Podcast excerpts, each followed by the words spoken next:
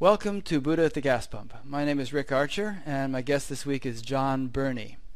Welcome, Jon. Thank you. Nice Yeah. to meet you. Yeah, I was going to interview Jon last summer, and then he had to have eye surgery. He's had all kinds of eye karma, and uh, but uh, so we had to reschedule, and here we are. And both last summer, uh, I listened to quite a few hours of your satsangs, and also now in the last week, I've listened to about eight hours of your podcasts.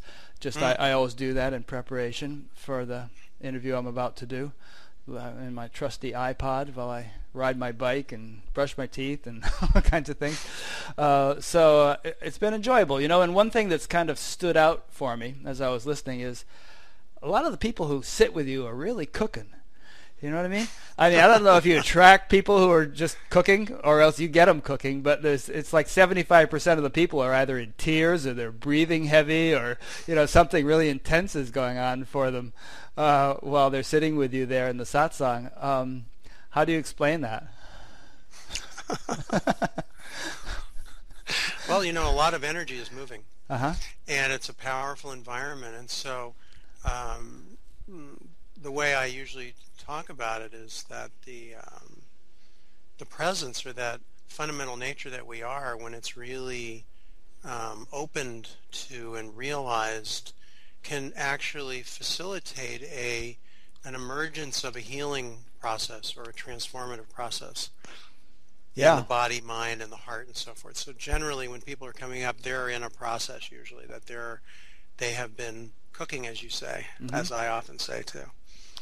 So, are most of the people who come up and uh, I, well, uh, just for the benefit of the audience, um, generally it sounds like John has a gathering, and there might be 20, 30 people in the in the room, and then one at a time, people will come up on the stage and s- sit with you in, a, in an adjacent chair, and you'll have a little dialogue. And but you know what I'm alluding to is that very often these people by the within a minute or two of that, they're they're crying or or they're going through some oh my god some heavy breathing thing or something. So I'm just cu- curious. I mean, it, uh, I've seen this kind of phenomenon before, of course, and others who are on a sort of a spiritual path have seen it. But it seems to be characteristic almost of of your satsangs. Um, There's a lot of, I, I would say very simply, you know, um, there's a lot of energy happening there. Yeah. It's a pretty powerful field, a pretty powerful working field, if you want to use that term. Um, and, you know, I don't see any difference between our fundamental nature and just pure energy. right. So there's really an alignment with that, and I think it's clearly has a very powerful effect on people, very and and a powerful healing and transformative effect. Mhm. So I don't really see the spiritual process any different than the healing process. They're really identical in my own experience and in others.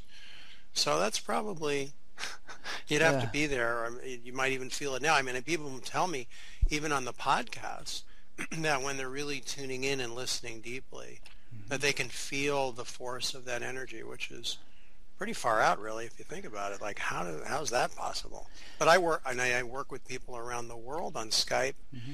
and they're very aware also of what of this connection that we are. So I think it goes beyond our rational minds, you know, conceptual ability to, you know, explain what that is. It's Yeah. really part of that mystery which we're all, you know, either tapping into or hoping to tap into. Yeah, the way I understand it is that, and maybe maybe the opposite of this could also be true, but it's not so much that something is being transmitted from A to B, but rather there's an, an alignment or attunement that takes place that enables you know both to get to, to, enables the one to sort of get on the same wavelength as the other, and thereby thereby to experience much uh, a much greater upsurge of uh, of energy than they ordinarily might. I think that's right. I think that's exactly right. We really, it's almost like a tuning fork in that your own resonant field starts to vibrate on that frequency. Yeah. And in that, there's a kind of connection, a communication, uh, uh, so-called transmission. Um, people often think of transmission like from point A to point B, but I don't really think that's how it works. Yeah. It can seem like that. right. It Right. can really feel like that. It can, that can be the that can be the experiential sense of it. But uh, I think it's much more of a mutual interconnected flow that's actually always here. And we just become we realize that. You know what I Mhm. mean? And I think the metaphors help actually. I mean, with tuning forks, you can put one near the other, and the, and the other starts to vibrate. Uh, if Yeah. it's in, because of that sort of affinity with the, with the one that's already vibrating. Or like logs, for instance, you put one log next to a log that's already burning brightly, and that log begins to ignite. And, and uh, but it does so by virtue of its own inherent chemistry. And it's not like fire is going from A to B, but there's something that just sort of catalyzes the ignition of the, the, the non-burning log. There- There's a term for it called bioentrainment. Ah, And they've done studies with it, even with like uh, grandfather clocks, where the pendulums are swinging in different rates. If they're next to each other, eventually they'll synchronize and they'll swing the same. I'll be darned. Yeah, and they've done stu- even with women, for instance, who are living. Uh, they found uh, that their periods will synchronize if they're living in the same uh, place. So it's Right. very interesting. There's a kind of synchronization that happens, or even blood vessels. I think they've like if you if one blood vessel's sort of going like this, another one's going like that. When they get close, they actually start to go together. I actually posted a video that somebody sent me the other day about swallows. Was it? Or Oh yeah. Oh, murmuration. I got that one too. Yeah, and I think that's another example of the same thing where we see this phenomenal interconnection of what looks like a bunch of separate entities actually operating clearly connected. Yeah. And I think we are like that even though we don't even know it. Hmm. That we're all sort of blood vessels in some giant body. I like that. Yeah, I like that. And it's kind of fun to think about it in terms of the larger society as well, you know, not just sort of this teacher with this one student, but what may be happening among all 7 billion of us as as consciousness sort of gets enlivened. Yeah, clearly that's happening. More and more people, and more and more young people. I'm just amazed at the young people who are showing up in their teens, even who have already awake, and uh, you know they still have their life to figure out. They still have to mature, Yeah. you know. But it's they have a different perspective because of that ability to see deeply, and I think it's quite extraordinary. Yeah, it's cool. I mean, you, you and I are about the same age almost. I think you're a few years younger. I'm 62, but you know, we so we went through the 50s and then the 60s and so on, you know, and there was definitely a zeitgeist in each of those decades, you know. But the, now what's happening is uh, it's kind of inspiring to see with this mass kind of enlivenment or awakening taking place. Yeah, it's great. I love it. It's wonderful. I mean, there was a time where when I had my first awakening, I, I didn't know what even happened to me then. I was 16, and I couldn't talk to anybody. You know, nobody or very Right. people. Not until I was 20 did I find out what had happened to me, and then, you know, even then, you know, and now it's very different. I mean, that was a long time ago, but now it's like there's so many people who are sharing this experience, sharing this realization, and really find we're all finding our way with it. hmm And you've probably heard of the hundredth monkey phenomenon, right? Yeah. For those who haven't, it was this um, It experiment was, that you know, it was it was actually debunked. It was debunked. was There it. some, I think- Oh, well. Yeah, there was. They It was a nice story anyway. It was, it was good. I know that they were using that in the. Uh, I think in the TM. Uh, when, when everybody, when a lot of people were learning meditation with Right, uh, transcendental right. meditation, doing mantra, Mhm. and thousands and thousands of people were doing that, they they had a feeling like if enough people did it, it would sort of change the consciousness. Mhm. I mean, I think it's a great intention. Who knows? Yeah, right? yeah. I mean, maybe. Oh, I, that's my background actually. I've been in groups of 8,000 people meditating together and it was palpable. I mean, boy, the energy in that room. Yeah. How bad? it is powerful. Yeah. And of course the claim was that it was actually influencing the stock market and the politicians and all that stuff and that to me is speculative, but um, there- there's a lot of scientists who took it seriously. Who knows? Yeah, I who knows? I, do, we, do we really know what's affecting what? I mean, I think that's ultimately. I think when we really enter into this mystery more and more, we really, we really find that we don't know, and yet we're completely aligned with it. Yeah. So it's not about something. It's really more about discovering, uh, continually discovering.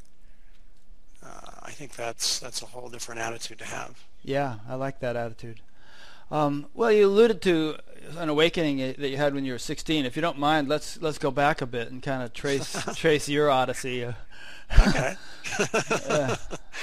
I had a the psychic when I was around 20, a wonderful psychic named Ann Armstrong told me that I had had many lifetimes as a monk, apparently. I mean, I don't know. I don't remember. I don't have an access to that if that's true. But, um, and she said that I knew how to set myself up at an early age to have the experience that happened at 16 because clearly there was nothing in my childhood that would have um, guided me to that, except I did have a very strong questioning uh, function.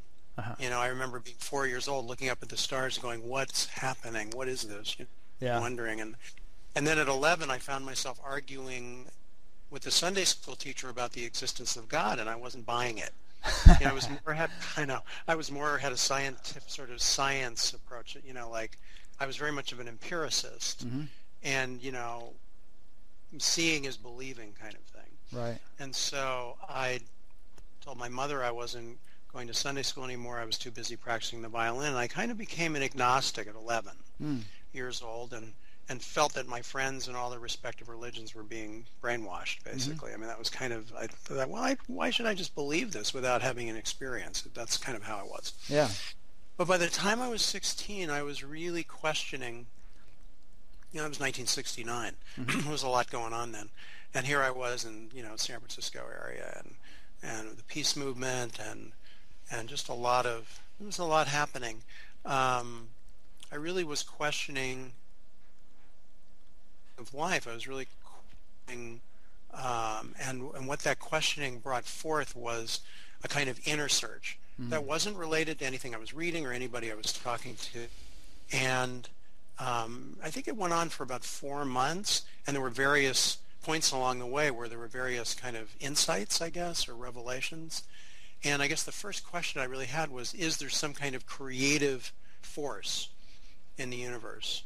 Because I was, you know, I was very science oriented and physics and so forth and laws mm-hmm. of gravity, things like that. And I was wondering if there's some kind of force like gravity produced that actually, you know, evoked life, evoked matter.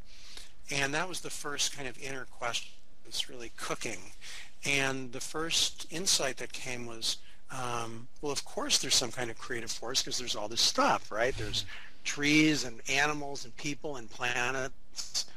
And so then, for some reason or another, it became profoundly important for me to find out what this was, find out what this force was. It became actually the most important thing to me and because I didn't know why I was working so hard, you know, I was a straight A student, I was a concert violinist, I was going to go to Stanford medical school, and I was, you know, thinking, what am I doing this? You know, I was questioning, mm.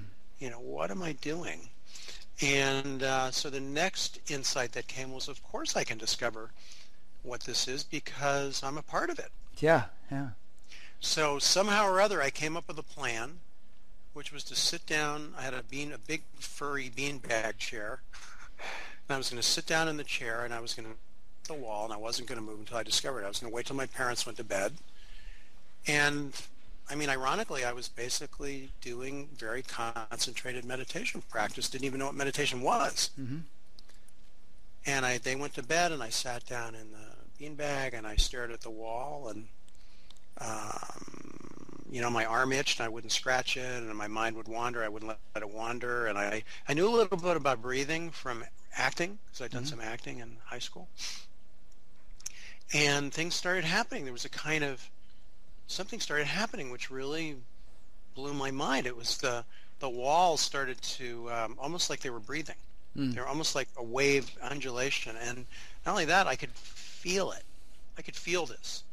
And not only that, there was kind of a radiant light coming from it. I could feel that. And so I had the sense that I was on the, going in the right direction. Mm. And I went with it, and it got stronger and stronger and more and more powerful.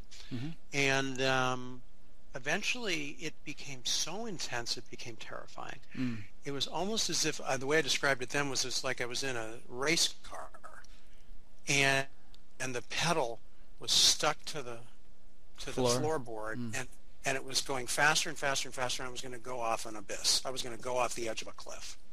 And I knew that I had to.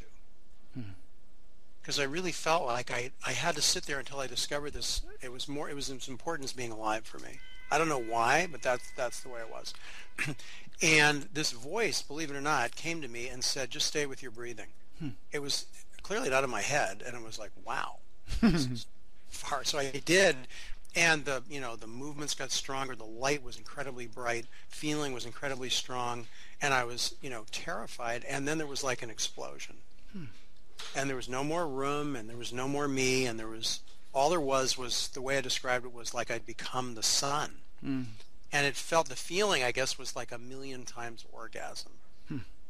And I don't know how long consciousness was in that state or whatever it was, but awareness came back into the body and the room, and it's like the whole room was being imploded through me and then exploded out of me, and I felt like I was being ripped apart. It was the, the, the movement, this, this kind of ripping apart thing was like in sync with the breathing. And I started shaking and crying and I got up to get a blanket to cover myself and I looked at the clock and I'd been there for like three hours. Hmm. And the thing that was amazing, Rick, was that after this experience, life had meaning. Hmm. Before it, I didn't have a meaning. I looked back at my past. I thought, what? Everything seemed disjointed. Like, what is this all mean about? And everything forward didn't have a sense of what. And after that, everything felt connected. There were felt complete meaning of everything that had happened and a sense of guidance and trajectory into the so-called future. And ever since then, I could see and feel what I called the light. And now, as I found out, and not until I met my first main teacher, Jean Klein, mm-hmm. did I realize that he was coming from that place that I had clearly opened to at that age.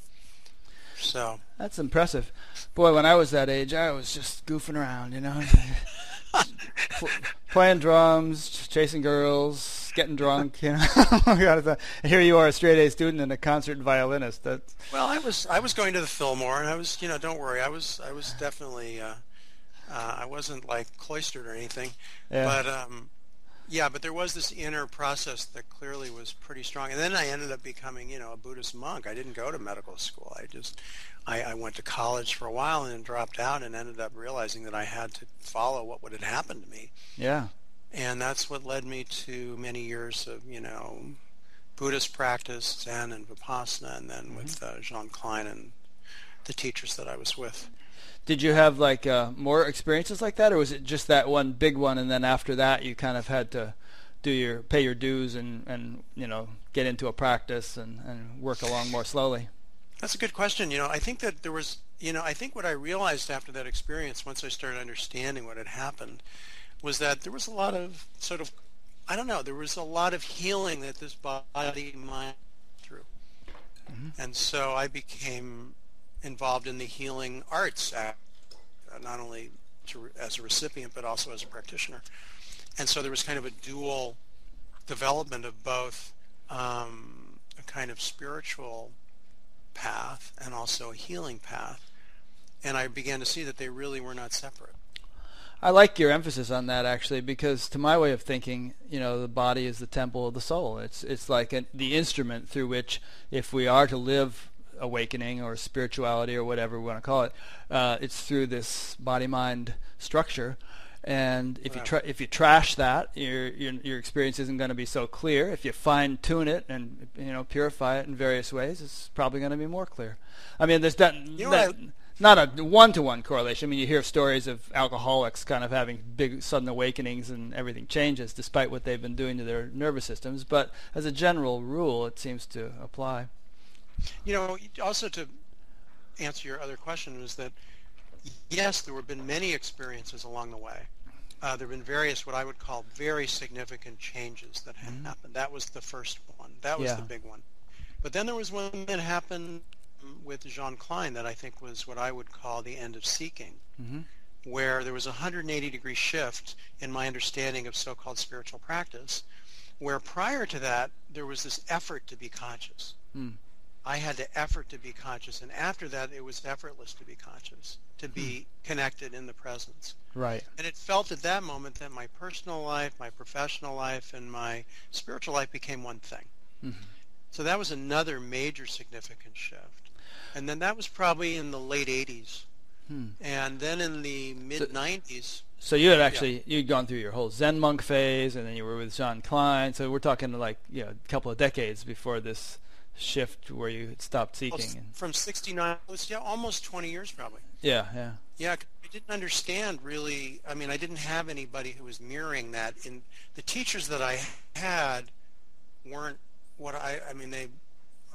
I don't know. I mean, I, I don't want to say much about that, but I think that it wasn't until I met Jean Klein uh, did I realize what I had been missing, I guess, in terms of feedback and, yeah. and kind of a resonant clarity. Um, but then when I was with uh, Robert Adams um, in mid '90s, um, I, there was another another major shift happened. I would say, which is I would call the end of fear, hmm. which it, it was like there was a kind of you know being connected in to this presence is one thing, but many people I see this all the time in my groups uh, and gatherings and privately that um, people can access, but there's a kind of full letting go or something that, that maybe quite hasn't happened mm-hmm. yet. And a kind of contraction or a fear that arises, and I and I had that many many times, and that seemed to that finished with uh, when I was with Robert, hmm. and that was very profound, very profound change, I'd say. Let's uh, let's probe into both of those things a little bit more. So there was the end of seeking transition with Jean Klein, and uh, you said that all the sort of the different aspects of your life all kind of came together at that point. Um, and you know, as a lot of teachers these days are all saying to their students, "Oh, just stop seeking." Um, to to me, that seems yeah. To me, that seems a little premature, perhaps. It's it's like the guy on the mountaintop shouting down, "Okay, stop climbing." You know, um, you're gonna stop when seeking stops naturally when finding occurs. It seems to me you don't have to try to stop seeking. Exactly. Exactly. and I think that's why in Zen they say if you have it, we'll give it to you. If you don't have it, we'll take it away. Because otherwise, okay, stop seeking. Well, that's going to become another seeking, isn't it?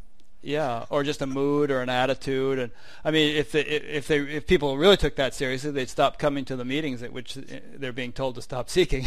right, the teacher's even there.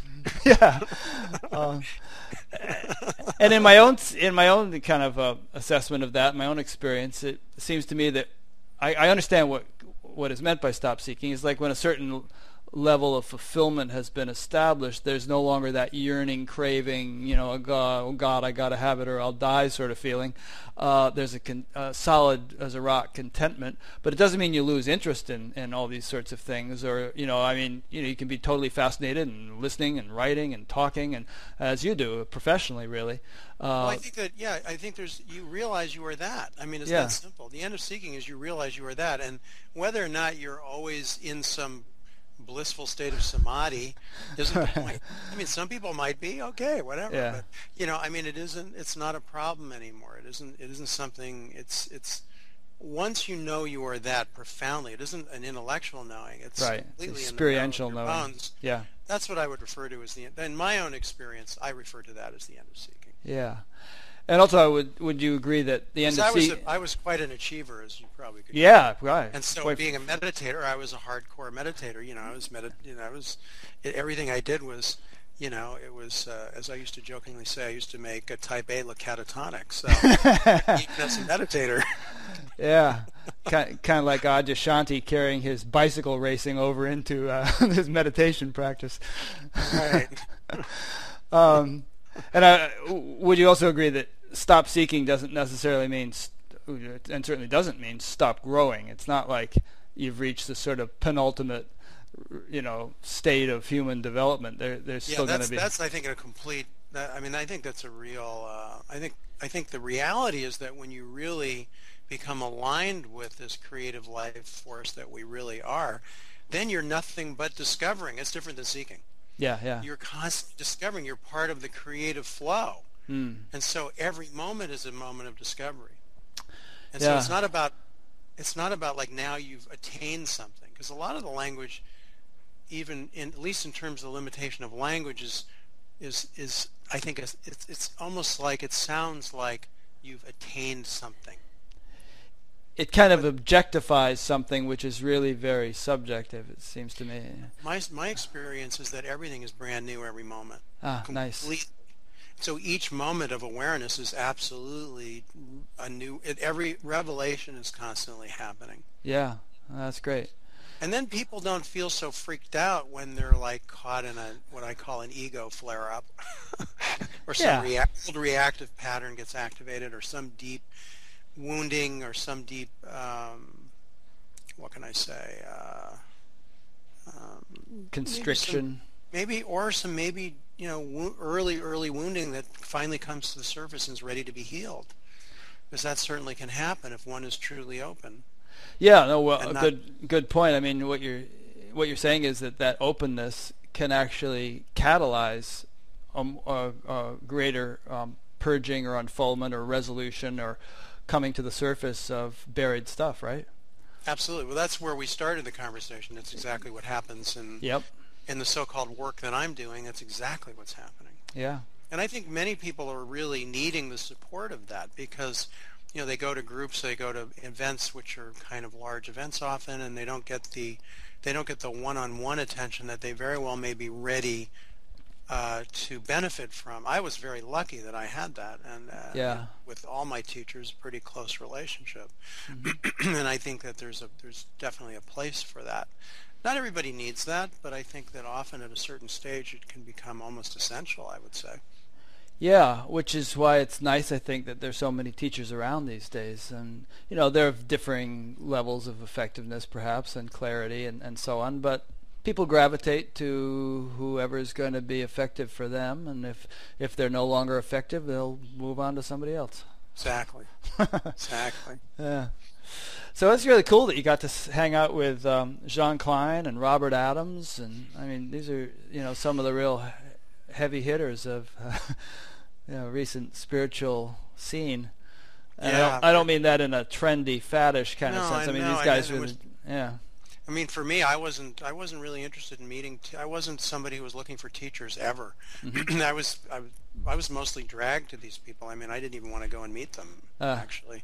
And then things happened, and I couldn't deny it. So that's more how it worked for me. yeah, I guess because it's my trajectory's been so long that I just had a you know the opportunities just sort of came along the way. hmm Um, so yes, I'm very grateful, deeply, profoundly grateful.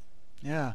Who's that gentleman whose picture is over your left shoulder there? That's Robert Adams. Oh, is that Robert? Okay. Yeah. I didn't know what he looked like. Okay. That's Robert. Cool. So now, during the Robert Adams phase, you said you had a second awakening. What was that again? Or a second major shift?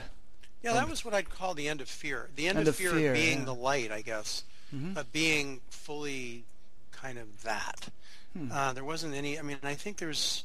I don't know. That's how I would describe it. You know, Mhm. that was that was my own experience. It used to be a kind of opening into awareness that would then kind of stop Hmm. a little bit, and because there was a fear of complete loss of something, and uh, that that seemed to have just completely ended at that point. Huh. Was that during like a meditative practice? You would hit a, a fear blockage and, and kind of re, re, retract from that, or was it just twenty four seven? There was you were sort of like No. holding no. No, it only happened once in a while when there would be a certain amplification of awareness. When it got very, very, very intense, there would be Mm. some holding back, a little bit of holding back. I would say that's that finished. That finished. Hmm. That whatever that holding back was stopped holding back. So that just kind of dissolved with Robert Adams. Yeah. Yeah. And so, what practical um, impact did that have on your life? Anything anyone would notice, you know, just who Oh, happened to know you well? yeah, I would say that. Um, hmm. Well, I think it took me about a year and a half to integrate that, and I was Mm-hmm. in a very altered place for probably six months. Hmm. But then you know you get you get you, you get reorganized in a way, and things become ordinary. Um, so I can't really. Yeah, Were you able to function normally Oh, yeah. during that during that I year and a half? You I hold down a was, job or all I- whatever? but quite honestly, all I wanted to do at the time was basically just wander.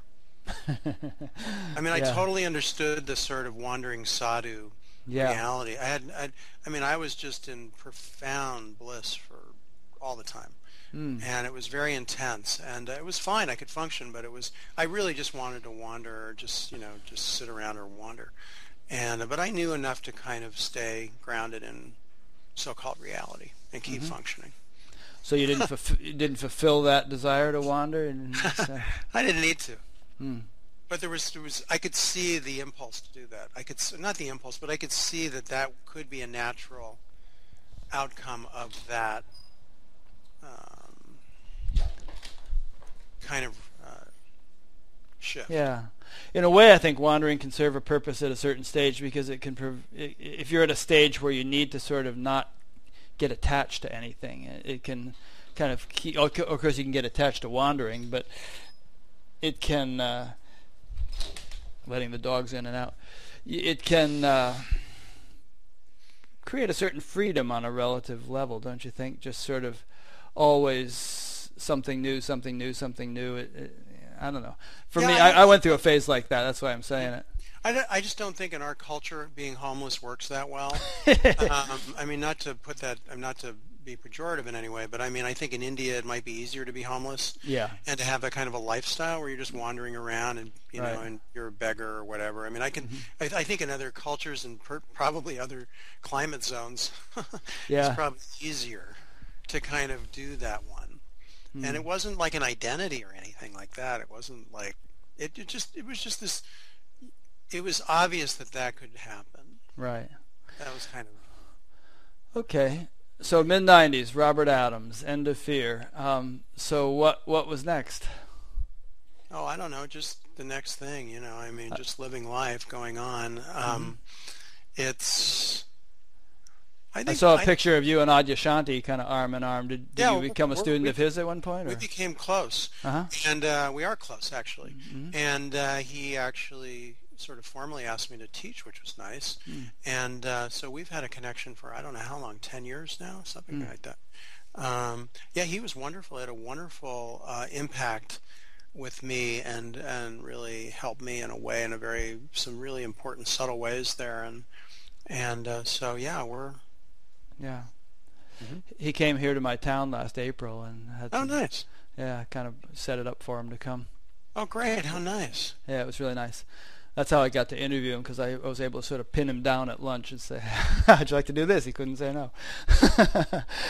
um, so, can you elaborate on those subtle ways that uh, it's kind of it'd be interesting to sort of delve into that? And, you know, I mean, because many people think, all right, you realize, you know, you're awake. What more do you need to do? Uh, but you know, you're kind of alluding to subtle fine tunings that take place, and that maybe even are taking place now for you. I don't know. Yeah, I think I don't have any. I don't. I mean, I'm. I don't. I don't hold up some. You know what? Sign.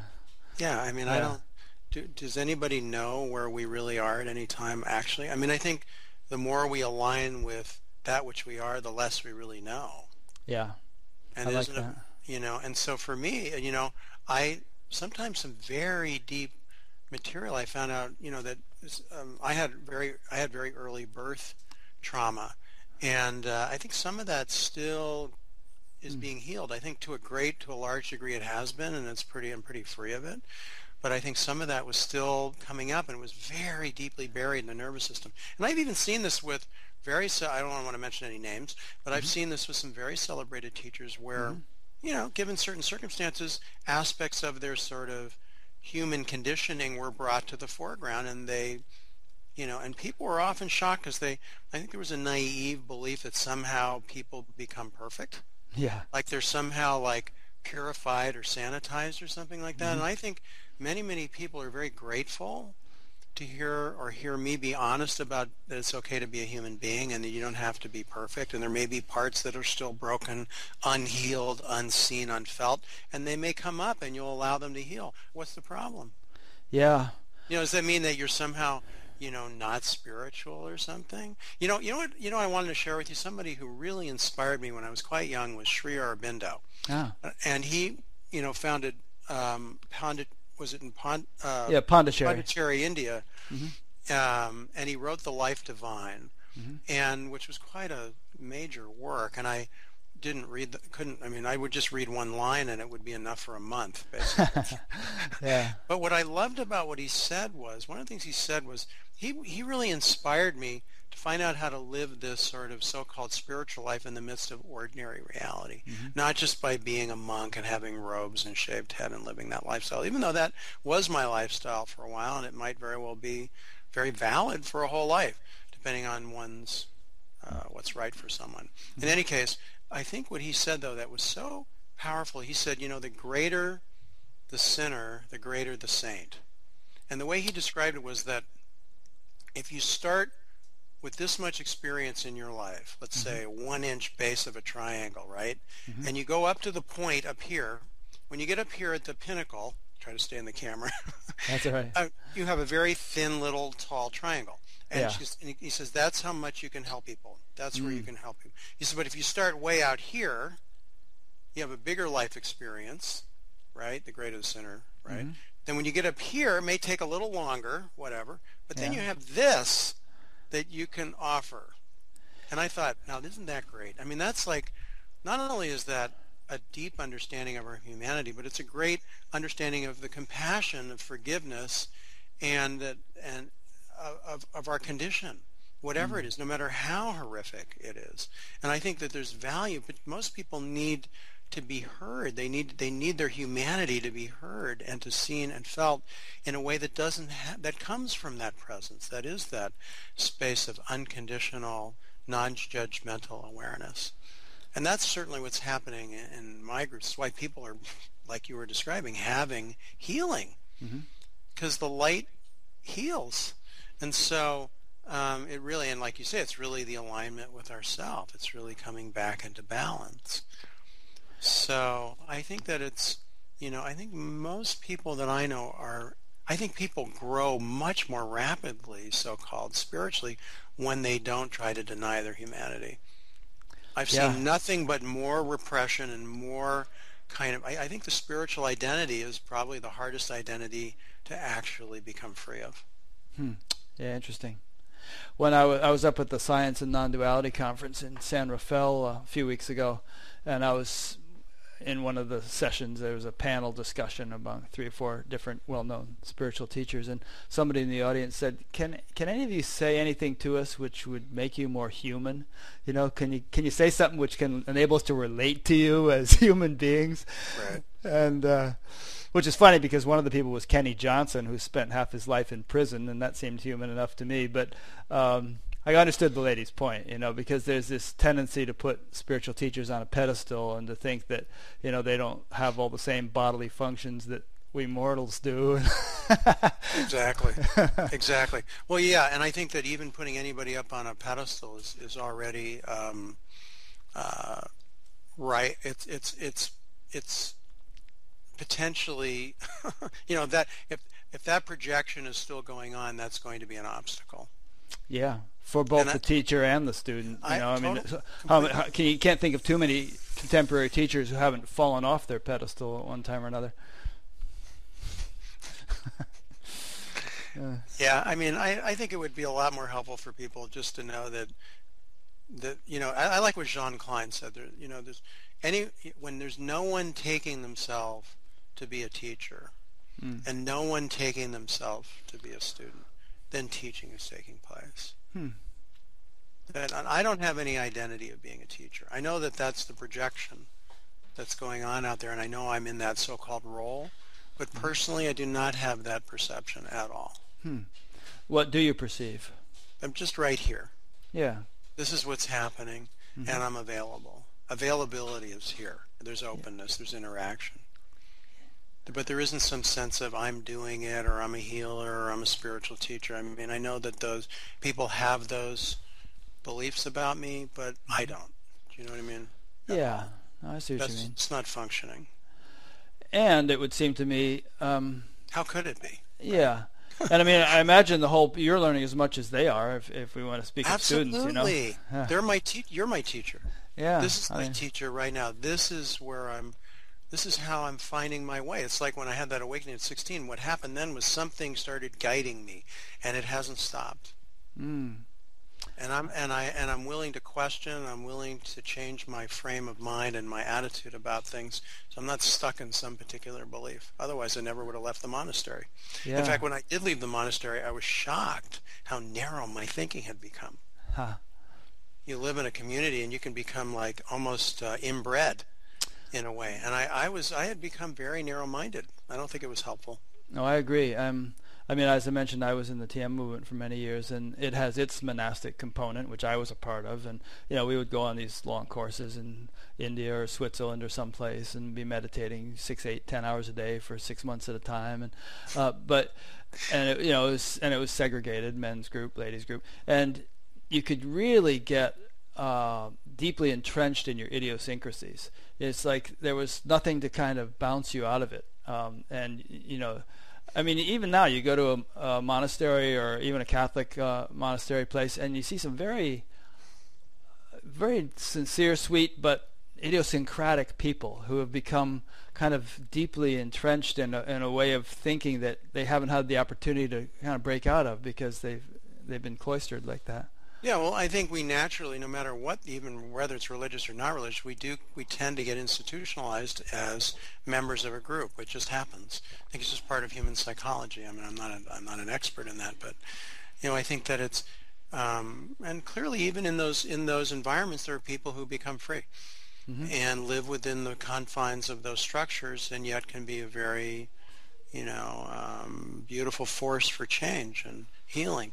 Um, I loved what Robert Aitken. Robert Aitken was a Zen teacher that I mm-hmm. had a relation that I had a friendship with many many years ago, and he, um, I loved what he said, uh, referring to zazen, which is, you know, Zen meditation. He said, um, enlightenment is an accident. Zazen makes you accident prone. Oh, I, have often used that quote, but I didn't know where it came from. I thought it was, and, uh, I forget who I thought it was from, but that, I love that. Yeah. Yeah, and and then I usually add at the end, maybe. Yeah, right. maybe it makes you accident prone. Maybe not. Yeah. no guarantee. but I think a lot of times people today, I'm finding even now, where people have had awakenings, mm-hmm. very powerful awakenings. They go to satsang, whatever. There's a lot of energy, a lot of presence. They open up, and then they don't know how to. They're actually decompensated. They're they're actually becoming destabilized, and they're now having to kind of backtrack and learn the yogic techniques that people have learned for thousands of years so they can start to open up the channels in their body so they can handle these greater flows of energy. And a lot of the work I'm doing is help is teaching people how to do that. They didn't learn that ahead. They're having to learn it now.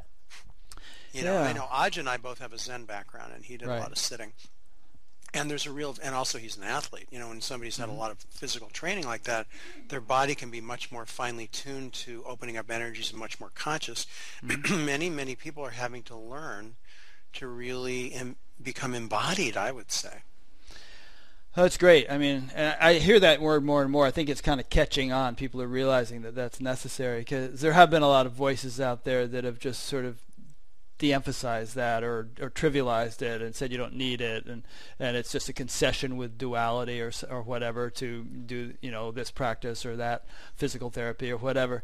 Doesn't uh, have doesn't have to be. No. It doesn't have to. It doesn't have to uh, be a concession with duality at all. yeah. Yeah. Uh, so I think it's good for people to hear this and uh, not to feel ashamed of, you know, going ahead and engaging in this, that, or the other thing that may be helpful to them. And there's a whole potpourri of things they could they could do, and we don't need to even get into specific ones. You'll kind of follow your heart and find the right thing. I agree. You know, well, many years ago when the Dalai Lama first came to the United States, I was probably in my 20s, I think. I don't remember, but a number he he wasn't, you know, as well known as he mm-hmm. obviously is now and a group of us went over to see him in Berkeley at a, I think the Nyingma Center, which was a Tibetan center. There weren't that many people there. It was a small gathering, and he gave a little talk, and I thought he was great. And he said, um, he goes, you know, in the West here, he goes, you have many things that can help you. He goes, you should take advantage of as much as you can because you need all the help you can get. I thought, great. I like, I like this guy. Yeah. Because you know, I knew people that were like you know, Zazen uber alles, you know. Right, right. If you did anything else, you were some heretic, basically. Yeah. And I thought, you know, argue for your limitations and they're yours, you know, or mm-hmm. some people paint themselves into a corner and then have to learn yoga to live in the corner. And so I just, you know, I wasn't going to be limited by the practice I was doing, ever. Yeah. I mean, on the flip side, there's always usually a paradoxical opposite to anything. A person can become a dilettante and, and just kind of dabble here and dabble there and never get serious about that's, anything. That's a good point, too. And I think today, with so many people running around teaching, that people can often just sort of be, but like, can be skimming the surface. But like you were saying, when people are ready for the next thing, they're going to find it. Yeah. And when they're ready to real, when they're really ready, readiness moves them forward, not their belief that they're ready. People often want to be ready, or they think they're ready, but like we're in control. like we're running the show? I don't Yeah. think so. So I think you're right that when when readiness is ready, we are guided to that which is really going to support us on the next level. Yeah, presuming we uh, understand that there are levels. I mean, some Well, that, that's that's another popular theme out there is that there aren't There- any levels, and that there, the whole idea of progress is a dirty word, and you should just give up the search and you're there. Um, but anyway, you know that's that's where language really you can see why the zen guys didn't talk much i mean i think in a lot of ways there's there's i think language can really become an obstacle on this path and i think that um, ultimately you have to be honest with yourself and really see what the truth of your experience is and mm-hmm. how you know how how it's showing up for you. And are there any blind spots you know even in your so-called awakening are you deluding yourself? Because i think sometimes people really think they've attained something and then they're rudely awakened that something is still going on there. So i, I think that there's a lot of le- i mean i again i, I use standard language just because i don't want to get I don't want to limit the way I speak, but I think we figure out in the way in our conversation, our dialogue, any misunderstandings that may arise from using so-called subject-object relationship or dualistic language. Yeah, I don't. Just because we change our language doesn't mean that our reality has changed. no, heck no. and if we're free, it doesn't matter if we use the word "I." Yeah, I remember uh, when I was a the when I was a teenager, the first time I ever did LSD, we were sitting around with friends, and and everybody was into this language. Like you, you wouldn't say, uh, you know, please pass the salt. You'd say ego to ego. Uh, would you know? Would you pass the salt? As if to sort of make sure we knew what we were talking about. But it was kind of silly. In fact, I. I interviewed a guy recently who said that you know he was with the Papaji crowd over in Lucknow, and and when they all came back, you know they were all talking that way. This person would like to go, you know, walk over there, and rather than just saying I want to walk over there, there there, there was an attempt to kind of use certain verbiage that would would somehow make you put you in a state or something. But it all seemed very, to me, it all seems very kind of unnecessary and unnatural. Yeah, I don't know. I don't know what that is. I mean, I don't. I think that my my sense is that when things drop away, you, don't have any rules anymore. Mm. It's just not. You're not operating out of some belief or identity about how it should be. What's your whole take on uh, the whole idea of speaking of the word identity of personal identity? I mean, some people say that if you're really there, you know, really awakened to the nth degree, that there isn't going to be any sense of personal identity left. It's uh, and I always I, I never understand how that could be possible, but I I give them the benefit of the doubt because I don't claim to have reached the nth degree. But you know, I sort of feel like there's there's got to be some modicum of personal identity, or you wouldn't be able to function. Um, what's your take on that whole? You know, thing? I don't. I don't. I don't. I don't use that way of describing what I experience or what's Mhm. happening. Um, so I can't really speak for those people. Okay. Um, I really don't know what else to say about it. But You know, in I, your I, I, I guess there's a sense of that there isn't. Yeah, I guess uh, maybe that's already true for me. I just don't even think about it actually. Mhm. I think it's that's been going on for so long. It's just not. yeah. Just not. I don't even. I don't even talk about it or think about it. I guess that's probably more like it. But, I think in a way, it's what I was saying about teaching. I don't. I don't have a sense that I'm there.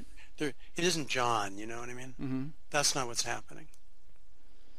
But at the very same time, is there a sense of Jon? I mean, it isn't and it is. I mean, both, you know, paradoxically, one and, and the other together. I mean, there's Jon who has his problems with his eyes and who might have this health problem or this financial issue or, you know, who fell down and, on the sidewalk. I heard you tell that story. And, I mean, there's there's an to to a, a, a, to observers at least, there's an apparent person to whom these things are happening. From the inside, what's the perspective? Yeah, when I fell down, it was interesting. All of a sudden, it was. It wasn't like I even fell down. It was like the sidewalk came up to meet me. It was really interesting. and and then I had to give a talk for I don't know 100 people or something like 10 minutes later, and I would you know had been injured, and I just had eye surgery. You know, it was mm, just the next thing. I mean, I think that it isn't. It isn't about. I'm not living in the story of Jon. Let's put it Mhm. that way. So that's not happening. Even when I, I don't know if you know, but I, I lost my life savings in uh, the Bernard Madoff scandal. Oh, I'll be darned, I didn't and know then, that. And then two months later, I found out I had might go blind. And so, and people who knew me thought, you know, I was because I was functioning at a pretty high level. Uh, were like, wow, you really walk the walk, don't you? You know, you're not just Mm. talking the talk. And I, I wasn't identified. I never had the story. I lost all my money. I lost my life savings. It wasn't like, why me? That didn't. That never happened. The only question that ever arose in that was, how could somebody do this? Yeah. That was the question I had. And of course, I had to make some changes. You know, I had to re- reorganize. I had to get into action, which happened immediately. I went into action immediately. And, um, but you know, I think that we, it isn't that we don't have human experience. Not that if a friend of mine dies, I don't cry. Right. You know, I'm a human being. I have feelings. hmm We all have. I mean, human feelings are part of our humanity, aren't they? Do we become free of our humanity? I, does it mean we don't have we don't taste food anymore? we don't enjoy the flavor of food. Or if we eat something rotten, we're not going to know it and take it out of our mouth. I It's guess like, people would say, well, tasting happens, you know, but Okay. there's no Well, person, who there's no one it. who tastes. So I don't. So I don't. Yeah. I mean, I think that when you're aligned with awareness, you know you are that. It isn't.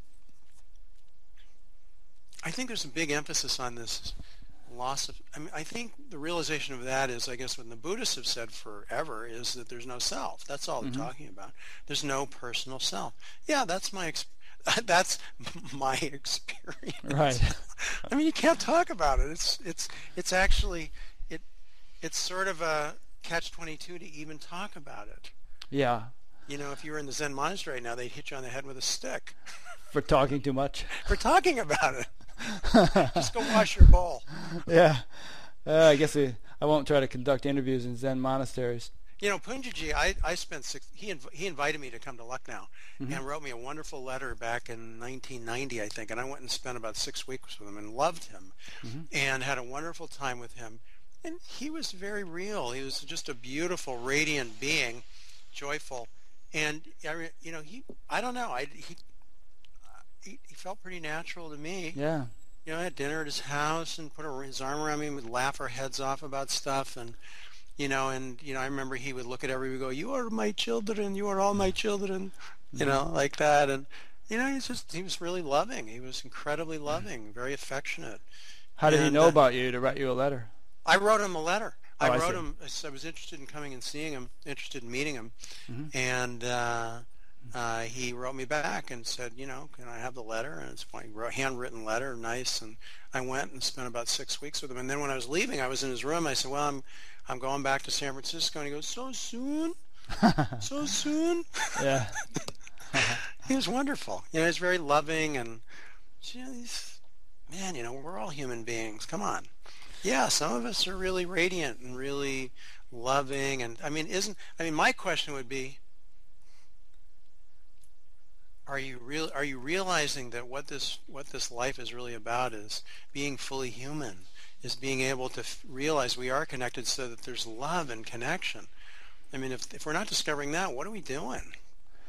No, that's all great. Um, You know it's what I just that there is a lot of emphasis in spiritual circles about there being no person, you know, and so I think it may confu- it may clar- be a great clarification for some people, but it might also be a source of confusion for some people because people feel like, well, I feel like there's a person, you know, I I'd feel bad if I lost my life savings or if I you know, injured myself in some way. There's there there seems to be a me to whom things are still happening, you know, and so when people hear this talk of there being no person, it can be a bit perplexing. Yeah, I don't know how useful that whole discussion is for most Mhm. people. I don't go there because I think it's. I think it. I think you're right. I think if anything, it produces more confusion than's necessary. Truth is, the what we are fundamentally is already free, Right. and when we're aligned with that, that's what's happening. yeah.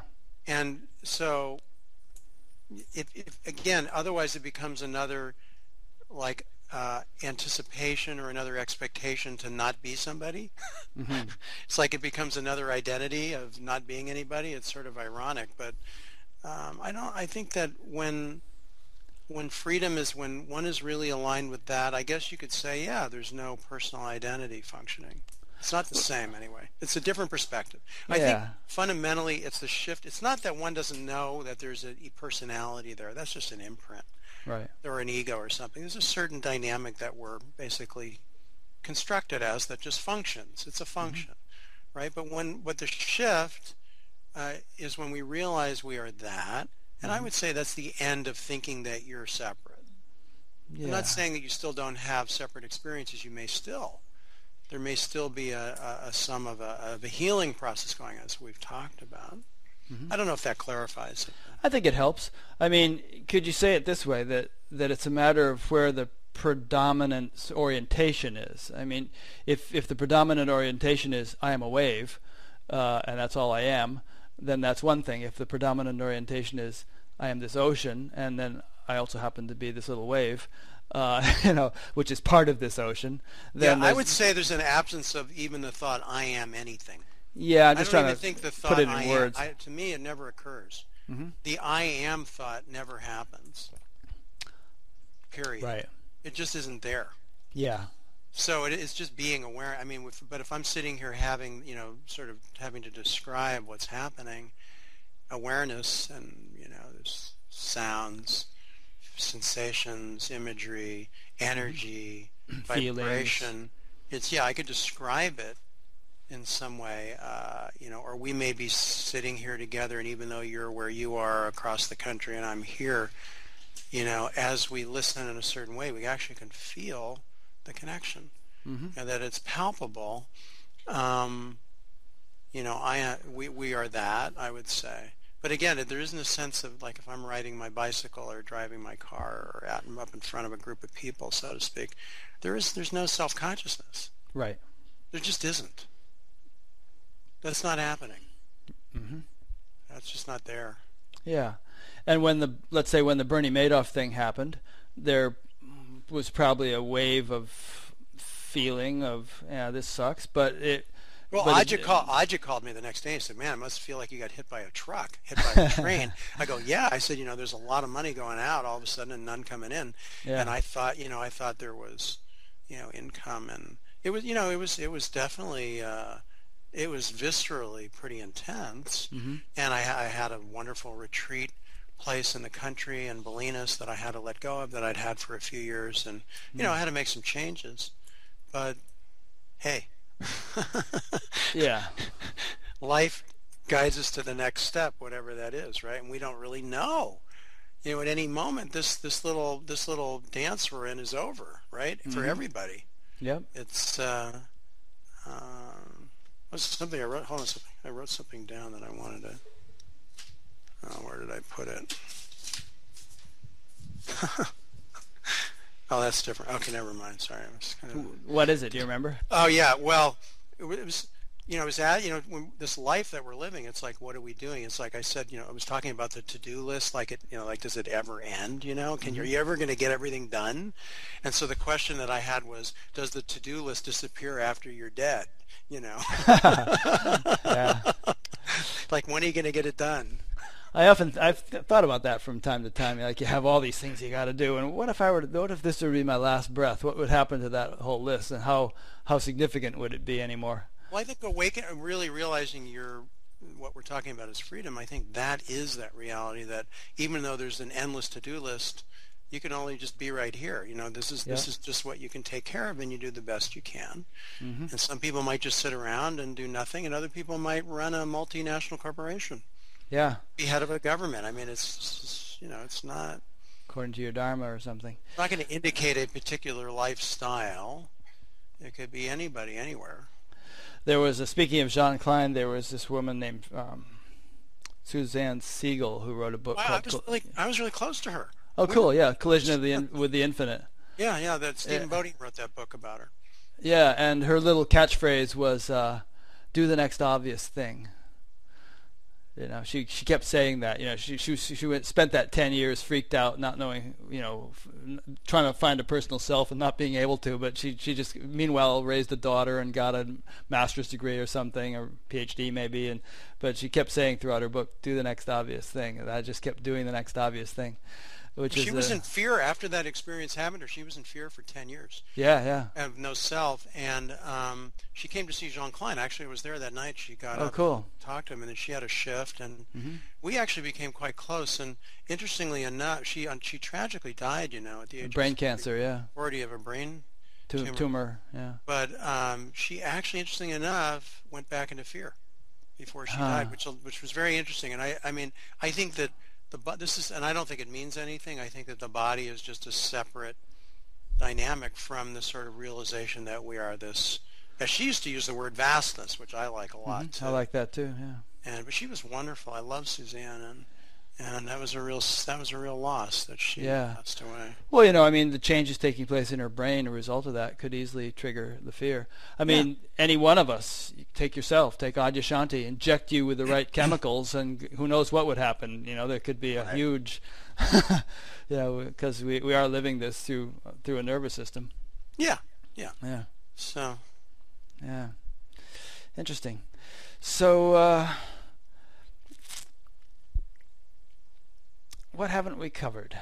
Um, we've been sort of we've been, we've been going through a kind of a chronology of teachers you've been with and this and that and stages of realization. I mean, uh, have there been any? Is there anything else? Uh, you know, any milestones that you haven't really mentioned that you want to touch upon?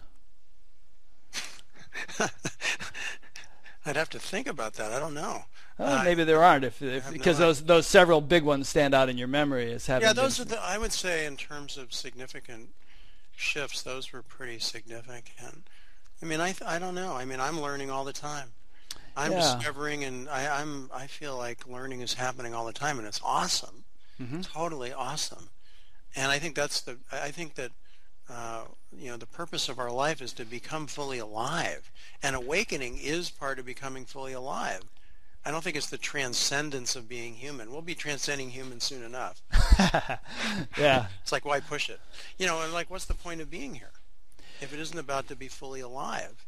And so I think that's, I, I'm discovering life all the time, and I'm learning as a human being all the time. Mhm. Um, and I'm and I'm very grateful and appreciative of, you know, the wonderful people around me and, and the love and and the discovery that we're all having together. Just I just led a retreat last weekend, and it's amazing what's happening with people. Mm, yeah. Phenomenal, phenomenal healing and transformation, and and it's just it's such a it's such a honor and privilege to be a part of that, just to be a part of that discovery, and I'm so grateful that sort of you know what I've devoted my life to really has. Uh, is actually uh, helping other people. I mean, I don't have that sense of that. You know, I don't have an identity about that, but it's clearly I'm seeing that so much, and I'm just thinking, wow. You know, a friend of mine who's very pragmatic. I wouldn't really call him a spiritual person. So he's been coming on the retreats for years and very observant. And he said, "Wow, it's just amazing to see people come back on these retreats and how much they've changed." He goes, "This really works," you know. And so that's that. I, I'm I think for me because maybe because we grew up in the 60s and you know we had a strong sense of social responsibility and wanting to help and wanting to make a better place for, for us to live. You know, it's just great to see that you know that you know if we're bringing more light into the world, that's a good thing. Yeah, I th- I agree, and uh, I, I I've enjoyed listening to your podcast and sort of Oh, hearing hearing the you know the, the expressions of appreciation and growth that the people were giving. Um, it's obviously been quite profound for many people. Uh, do you have a, uh, do you actually yourself have any sort of formal spiritual practice that you engage in, or you just get up in the morning and brush your teeth and go about your day, and that's that's your spiritual practice? Well, I used no, I don't have any formal practice. I mean, I did obviously for decades. Yeah. No, I mean, I just you know this morning I don't know I was making the bed and I sat down and just kind of was being vastness for you know just kind of enjoying that and then got up and continued making the bed. I mean, it's not. It isn't. Uh, I mean, it was lovely to go on a retreat because there's silent sitting retreat. It's one of the few times where I actually get to sit around. but I love. I mean, I love going out to nature. I think. I think being in nature is one of my greatest Yeah. pleasures. Really, is just being at the ocean or in the redwoods and just you know that's such a wonderful, wonderful thing. Or I love hiking and bicycling and Mm. you know um, being with friends. But as far as a formal, I've I have a you know I have a lot of tools in my toolbox. Right. you know, and I and and sometimes maybe I do just sit, you know, depending on what's going on. And I, obviously, I'm working with people. I see people privately, and I'm working with people eight hours a day, and I'm sitting with people eight hours a day. So wow, you mean you're that busy with people? Eight oh yeah, that's yeah, amazing. I am busy, and then I'm teaching publicly too. So I've got various yeah. public gatherings. I'm very busy. I barely have time to go to the you know post office, huh. and uh, so it's it's um, so I guess that maybe my maybe my spiritual practice is just being with other people right now. Sounds like it to me. I mean, it, it, it's it's cool. You know, you, you have your attention on this process all the time with all those people. Pretty much. Yeah. Pretty much. You know, and it's really, um, you know, it's just being a mirror. Yeah. That's all it is. I don't really see it as anything other than and pointing out. You know, in terms of in terms of what I really see a lot of what I'm what my role is, if you will, is really pointing out what I call the blind spot. Mm-hmm. And that's where, you know, people are very focused on what they don't want, the object of what they don't want, or they're very focused on the object of what they want. For example, they have fear coming up and they don't want it, or they don't want some kind of anxiety coming up. So they're very focused on that. But what they miss, ironically, is just the not wanting. Hmm because the fear or the anxiety, all that will just move naturally. It's just a river. We're just our emotions are just a river, you know, just a weather system that goes through us. So often they need just that mirror to bring attention to that where that resistance is. That's the suffering. Suffering is just the resistance to what is. It's not what is. Whether it's losing right. all your money and going blind, whatever. That's not. That's just what's happening. Yeah. The story, the resistance to it is the suffering. Huh. So it's not and like so, so so what they're missing is the fact that they're resisting or the fact yeah. that the, yeah that they're the, the, Buddha pointed that out 2500 years ago. Mm-hmm. That's what he meant. That's when exactly he, when he said what? Well, that the cause of the cause of suffering is clinging, ah, is, is yeah. greed, hate, and delusion, is wanting, not wanting, and trying to figure it out. Is the way I put it. Right. Which is pretty much the same realization. So that when you can give attention, so satsang or even personal meetings that, that what happens here is not like we sit down and figure out how you can get a better job, even though that might happen. Right. But you know, or take or heal your cancer or whatever it is. You know what I mean? Or or grieve the loss of your loved one. You know, mm-hmm. all the experiences that we go through as human beings, the huge range of experiences that we go through. But it's, um, I've got myself on a mental track and I just lost all of it. It just went poof. That happens. Sometimes. You're saying it's not that we figure out the specific problems, but it's more like we get to the root of what it is. the resistance to allowing things to be as they are. I think what that's it is what that we offer the condition right. into the space of awareness. Mm-hmm. It isn't about figuring out how we're going to get from point A to B. It's that we just say, I don't know how to get from point A to B, and that construct, that dynamic is offered into the space, and all of a sudden there's a shift.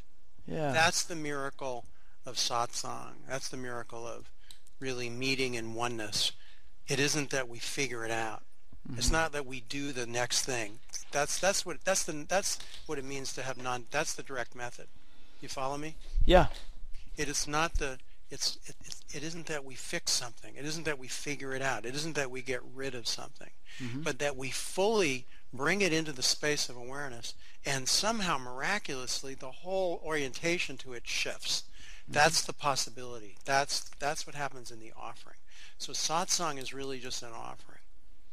And that mirror of awareness allows that cooking to take place. That tra- it's like alchemy. It really is alchemy. And it's amazing. It's amazing.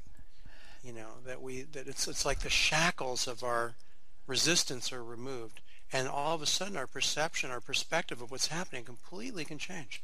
All of a sudden we cannot be in struggle with it anymore. Hmm. And, and, and so it's so important to be honest to say, I am in struggle with it. Who cares? Is somebody like giving you a grade? Oh, you're not very spiritual. Gee, you've been meditating for 30 years. You're still struggling? like, like who cares? Yeah. And blame and shame and guilt. Drop all those useless. Mm. Or if they're functioning, notice that they're there. Yeah. I'm really ashamed. I've been meditating for 30 years and I'm still struggling with what is. So, at least you can tell the truth about it. That's a step. That's just, yeah. that's what's important. Not that we struggle, but that we can be honest. Once you can be honest about it, you can be free of it. That's mm. the truth. When it's really expressed and offered in that space of awareness, It's amazing. It's a miracle, and I wa- and I'm and I'm sitting there in awe all the time watching this happen, and it's incredible. That's great.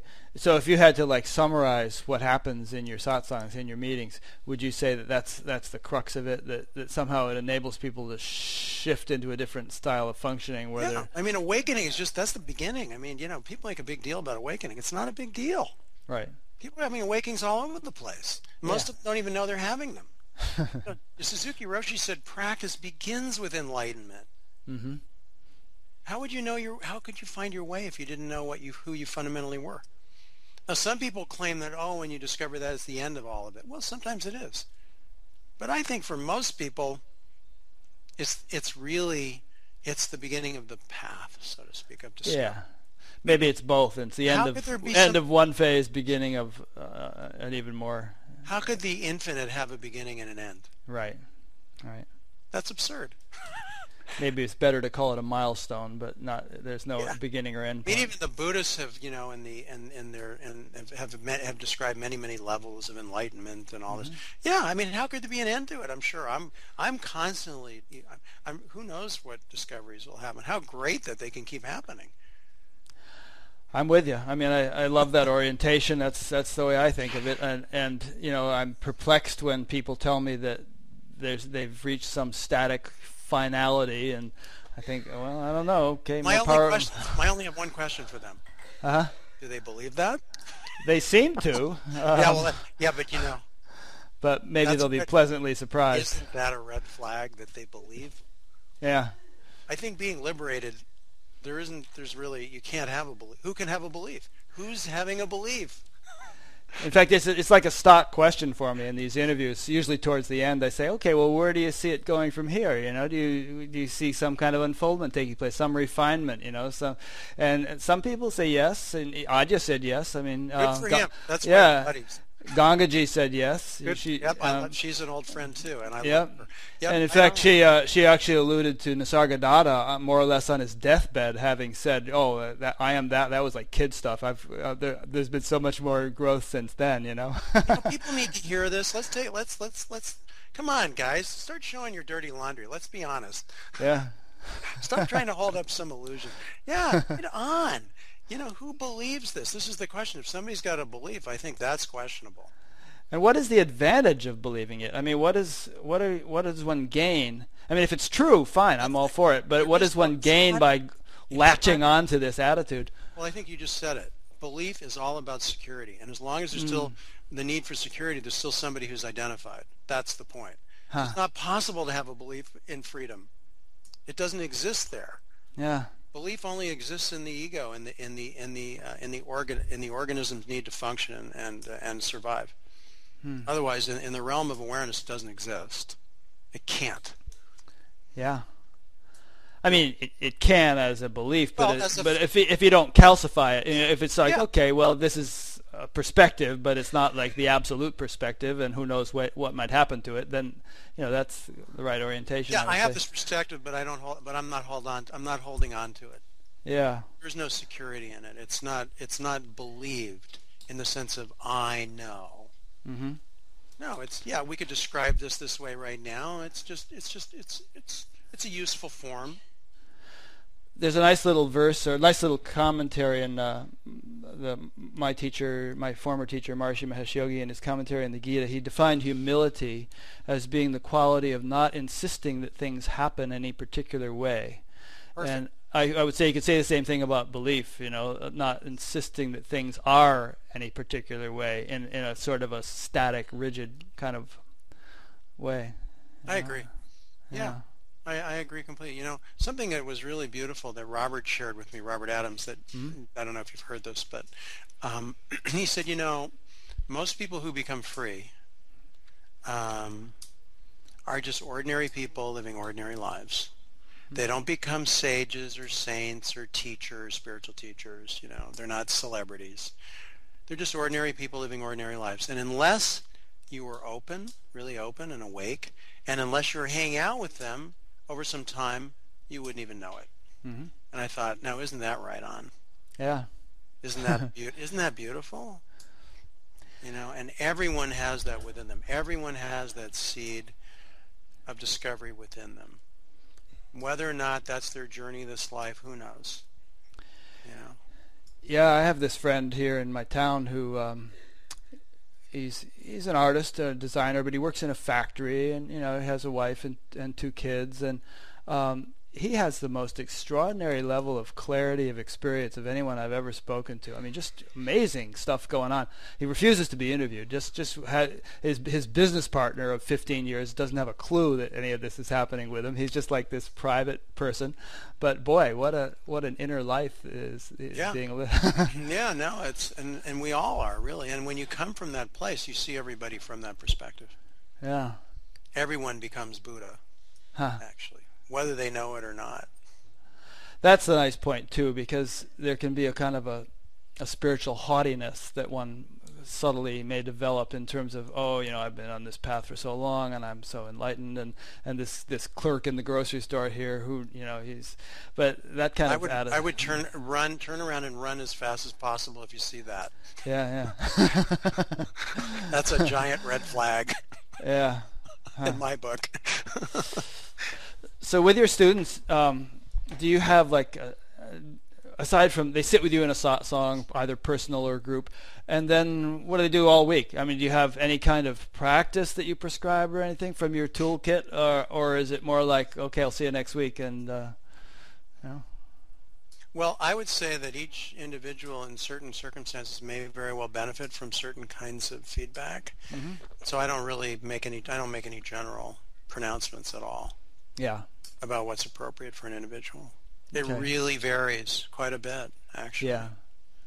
And um, you know, and then I have people that are close to me who also come to my groups, and we hang out just as friends, mm-hmm. and then that's nice, right? And then there's so it's um,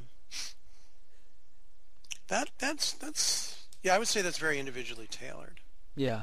But well, I, you know, it's interesting though, uh, Rick. In the groups too, you find that somebody will come up and they'll share what's going on and some very profound thing may happen with them, and that might affect a lot of people in the room. Yeah, yeah. That it actually, it's not just, you know, I tell people it's not just the person up there, it's everyone that's up here. Even mm-hmm. the people listening to the podcast a month later. Mm-hmm. is amazing that this, that what we're doing when it really has that intention is coming from that place of oneness. Actually, everyone is connected in. Yep. So it, but it isn't like because one person may need to, you know, I again, I, I, I hesitate even talking about that, but I, I'm usually very specific. If somebody, for instance, is uh, really has a lot of energy moving through them, but is very ungrounded, mm-hmm. and is having symptoms, physical symptoms as a result of that, even maybe not able, able to function or be able to go to work, yeah, uh, then I'm going to very specifically work with them with various uh, uh, ways of being aware in their body and their breath and so forth to help ground what's happening, to help open their channels. Or maybe they need to be in therapy mm-hmm. and do therapy and work with their psychological issues. That's very common. I know even Adya is referring people to therapy, which I was so glad to hear him do that because I think some people, you know, that this of course, if it wasn't needed, it wouldn't be there. Yeah. You know what I mean? So I think again, it's not like one-stop shopping. Some people want, well, I just want, you know,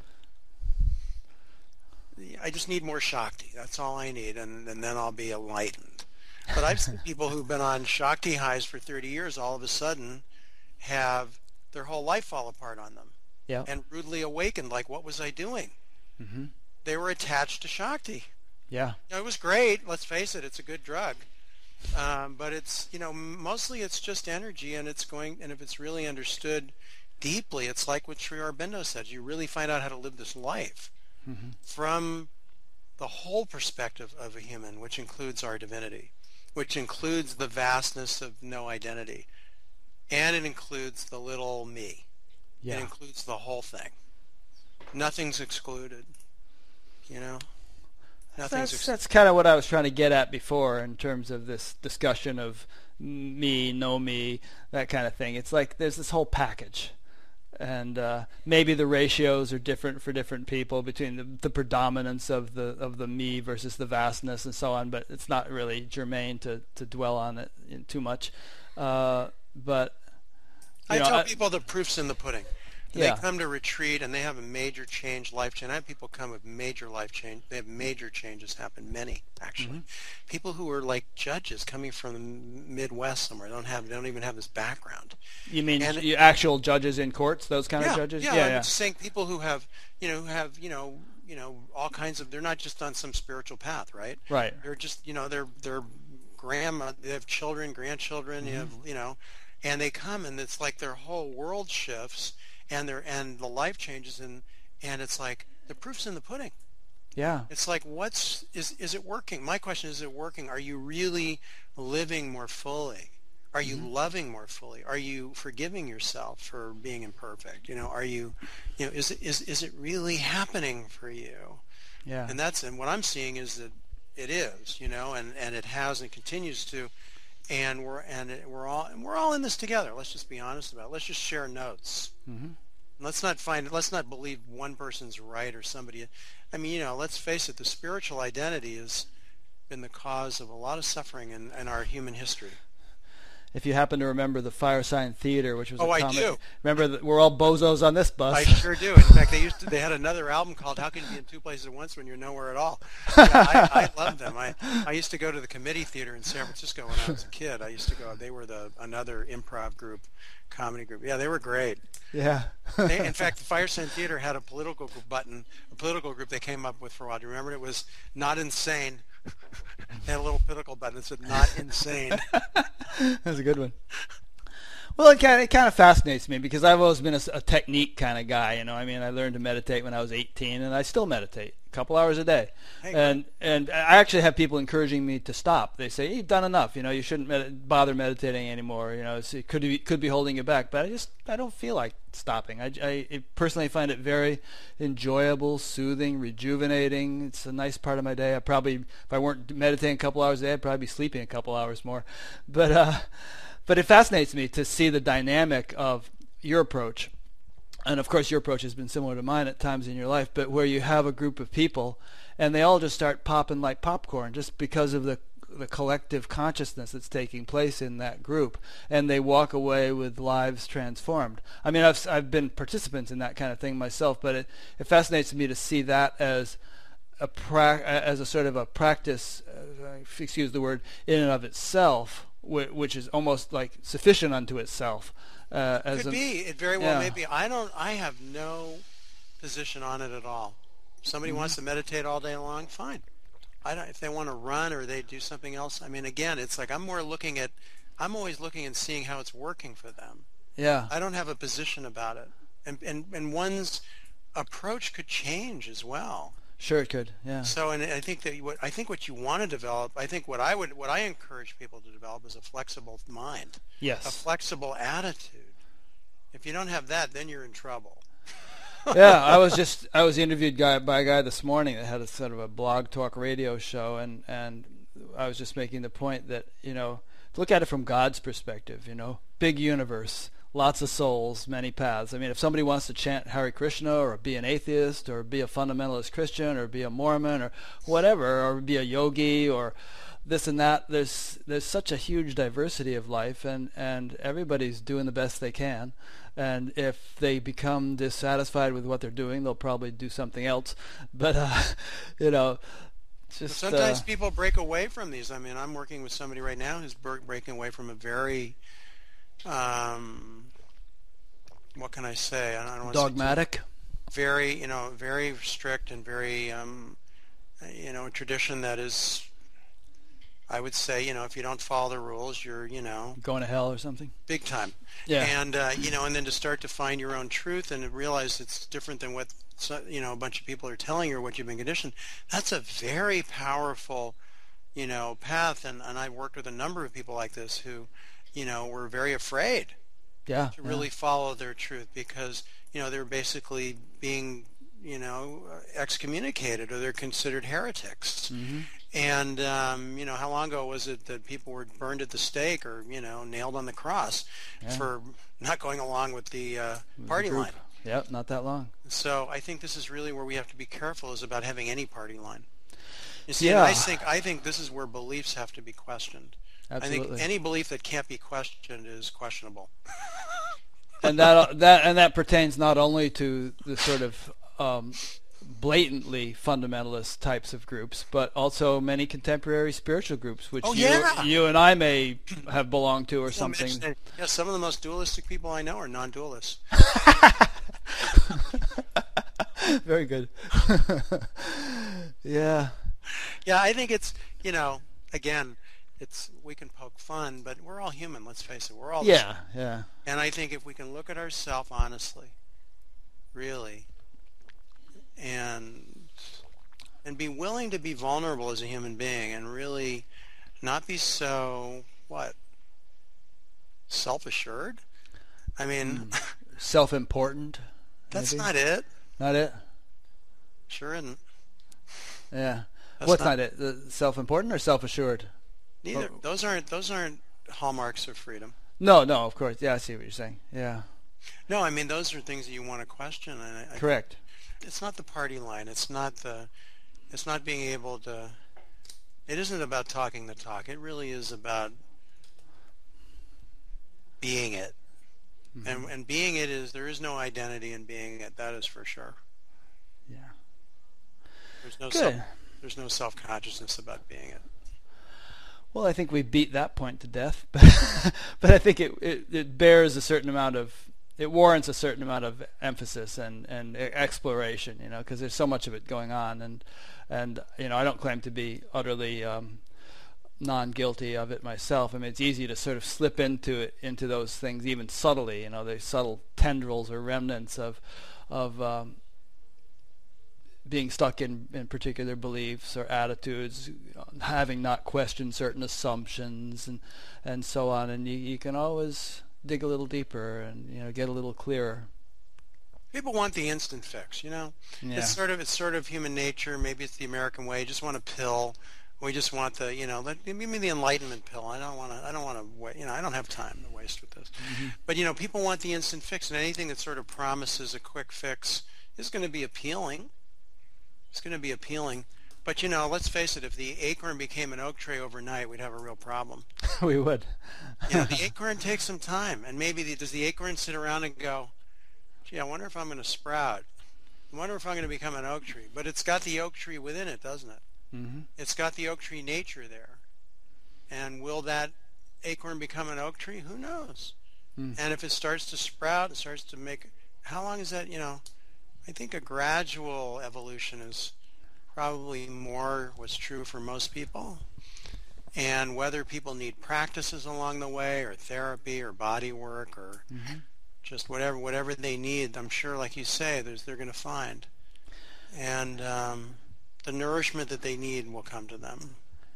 And even as I mean, theoretically, at the age of 16, when you had that big flashy experience, you could have interpreted that as having been, you know, the the the final deal. You know, oh, I'm awake now. I've had my enlightenment experience, and uh, you know, but none. But now it's been decades later, and there's and even after that, there's been this continual, gradual, sometimes not so gradual, refinement and unfoldment and growth.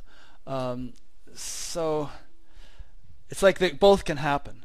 You know, there there can be big breakthroughs and big ahas, uh, but and there can also be gradual growth, Yeah. and the the two go hand in hand paradoxically.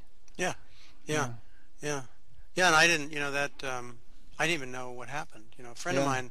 I was sitting in class in high school, going into these profound states, and a friend of mine, a very close friend of mine, ended up in a mental hospital, and I got afraid. I thought, well, maybe I'm going crazy, so I actually blocked that from happening. I stopped it.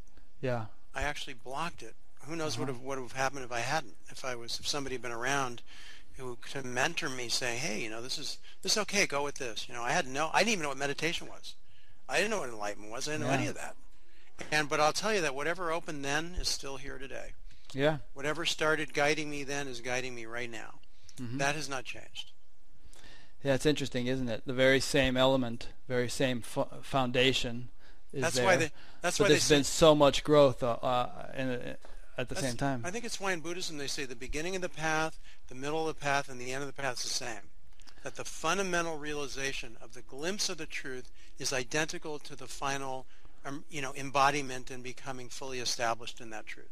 Mm. That is absolutely my experience. I'm glad we continued this interview long enough for you to say that because I heard you say that during one of your podcasts and I really liked that phrase and meant to bring it up. Uh, say it one more time if you would. The beginning of the path, you mean? Yeah, Or yeah, that that quote. Yeah. Well, at the beginning of the path, the middle of the path, and the end of the path is exactly the same thing. Mm-hmm. And that the realization of the truth, even the glimpse of the truth, is no, even if it's just a mini little glimpse, is, is no different than the ultimate full establishment in that truth. Yeah. And so whatever happens in between is what we discover, what we find, our healing process, all of it. It's all allowed. Everything is welcome. Everything is allowed. Nothing is excluded. Nothing. Uh-huh. How could anything be excluded from that? And when you say it's no different the end than the beginning, it doesn't mean that they are identical in terms of the, the, the maturation that has taken place, but in terms of the essential ingredient. I think it's what Buddha said is discovering the per- that that everything is changing except one's true nature. That that is the unchanging. That is Yeah. the I am. Yeah. When Nisargadatta say I am that, that's what they're mm-hmm. talking about. Right. That the realization of that is what I'm talking about. Yep. But it's not a belief, obviously. No, it's a living reality, if you want to call it that. As they as that other quote, for those that know, no explanation is necessary. For those that don't know, no explanation is possible. uh, good. Okay. Well, it's well, been a pleasure. yeah, pleasure I- meeting with you, Rick. The, the way I my mind works, we could probably do this for the next three hours. But I, you know, I, at a certain point, I feel merciful, and I feel all right. I better let this guy go, And I think my bladder may need a break. or it will, one or the other. Good. So let let me make a quick wrap up point or two, and then we'll let you go. Um, so I've been speaking with uh, Jon Bernie, and I will be linking with to Jon's website on mine, which is batgap.com, B-A-T-G-A-P, uh, and I'll also link to any books Jon has written and so on, so that you can conveniently find those. Um, this is this interview with Jon has been part of an ongoing series. There's a new one each week. Next week will be a fellow named Mooji, who is also a Papaji student. Um, and uh, if you would like to be notified each time a new interview becomes available, you can either um, you know subscribe on YouTube or you can go to batgap.com and sign up to receive an email each time a new interview be- becomes available. There's also a little discussion group there on Batgap where um, you various you know, people get involved in chatting about what was discussed in each interview. So you can do that if you'd like. And it's also available as a podcast. So um, as I've been listening to Jon's podcast, you can sign up and get this through iTunes and then put it on your iPod and listen to this while you're commuting to work or whatever. So thanks again for listening, Oh. watching. Thank you, Jon, very much. I've really enjoyed this. Um, Me too. Real pleasure, Rick. Really. yeah, maybe in a year or two from now, since we're both kind of growth-oriented guys, we'll do it again and see what's what's unfolded by That'd then. be great. Anytime. Anytime. So thanks, and thanks to those who watched or listened, and we'll see you next week. Okay. Take good care.